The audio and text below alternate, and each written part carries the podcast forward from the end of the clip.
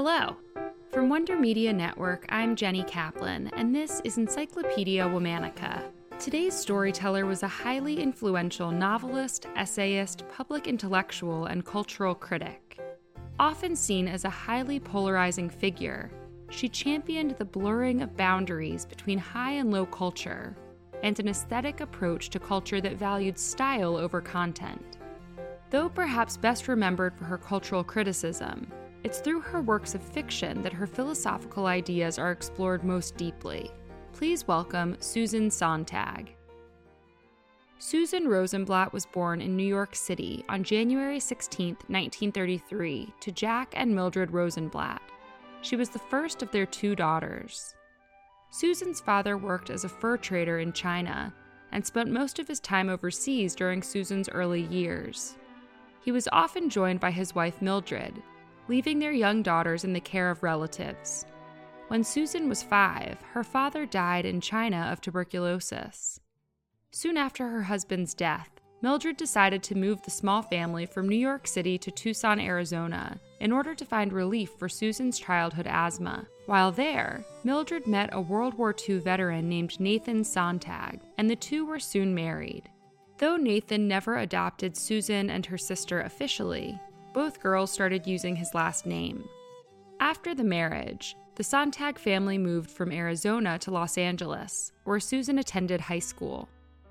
There, she excelled academically, graduating with honors when she was just 15 years old. The following year, she enrolled at UC Berkeley, where she spent a semester before transferring to the University of Chicago to study ancient history, philosophy, and literature. She continued to excel academically and graduated with honors after fewer than three years. During her time at the University of Chicago, Susan wandered into a class taught by a 28 year old sociologist named Philip Rieff. The two were immediately smitten with each other, and after just 10 days of dating, they got married. The following year, after Susan's graduation, she and Philip moved to Boston. Susan chose to attend Harvard for graduate school, first earning a master's in English in 1954, and then earning a second master's in philosophy a year later. In 1952, the young couple also welcomed their first child, a son named David. In 1957, Susan received a prestigious fellowship to study at Oxford University for a year, but made it less than a semester before transferring to the Sorbonne in Paris she found the intellectual and cultural scene in Paris to be more her style, and often referred to this period as the most formative time in her life. While in Paris, Susan and her husband divorced, and Susan began a relationship with the famed avant garde playwright Maria Irene Fornes. In 1959, Susan moved to New York City to live with Fornes and to regain custody of her son. To make ends meet, Susan worked as an editor at Commentary magazine and taught classes in philosophy and religious philosophy at Sarah Lawrence, City College, and Columbia. At the same time, she worked diligently at what she saw as her true calling writing fiction. At the age of 30, Susan published her first novel, an experimental work called The Benefactor, which the New York Times described as an exploration of consciousness and dreams.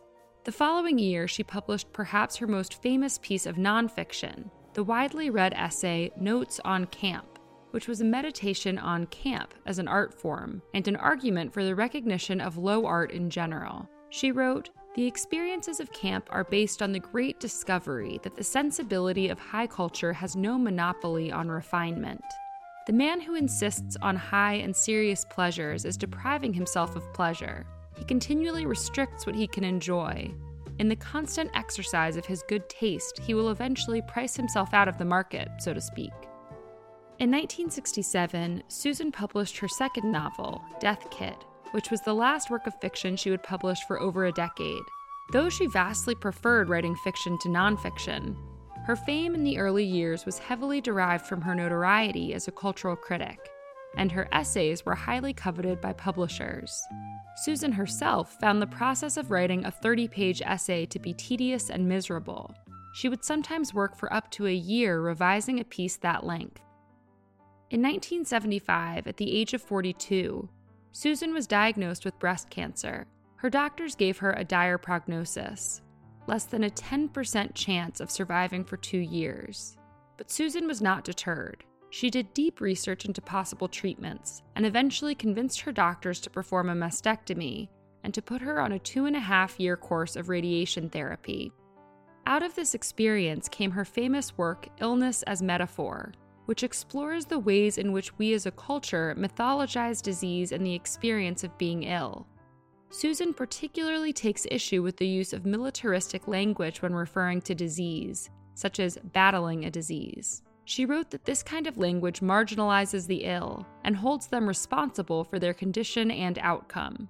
Susan continued writing on this theme when she published her highly acclaimed short story, The Way We Live Now, in a November 1986 issue of The New Yorker. The experimental piece was told entirely in the form of fragments of whispered conversation from the friends of an unnamed man dying in a hospital of AIDS.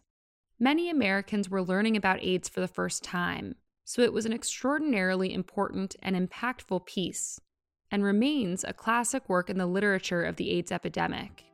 After years of focusing predominantly on essays of cultural criticism, Susan turned back to fiction. In 1992, she published a novel called The Volcano Lover. Though it's known as a novel of ideas with a particular focus on the exploration of aesthetic conceptions and obsessive consumption, it takes the form of a historical romance set amidst the 18th century aristocracy. After receiving excellent reviews, The Volcano Lover became a bestseller. Susan published her final novel, In America, in 2000 at the age of 67 another piece of historical fiction. The story is loosely based on the life of the 19th century Polish actress Helen Modjeska, who moved to California to start her own utopian community. Susan won a National Book Award for the work, though allegations of plagiarism later surfaced, which Susan denied. On December 28, 2004, Susan died in New York City from complications related to acute myelogenous leukemia. She was 71 years old. All month, we're talking about storytellers. For more on why we're doing what we're doing, check out our newsletter, Womannica Weekly. Follow us on Facebook and Instagram at Encyclopedia Womannica. Special thanks to Liz Kaplan, my favorite sister and co creator. Talk to you tomorrow.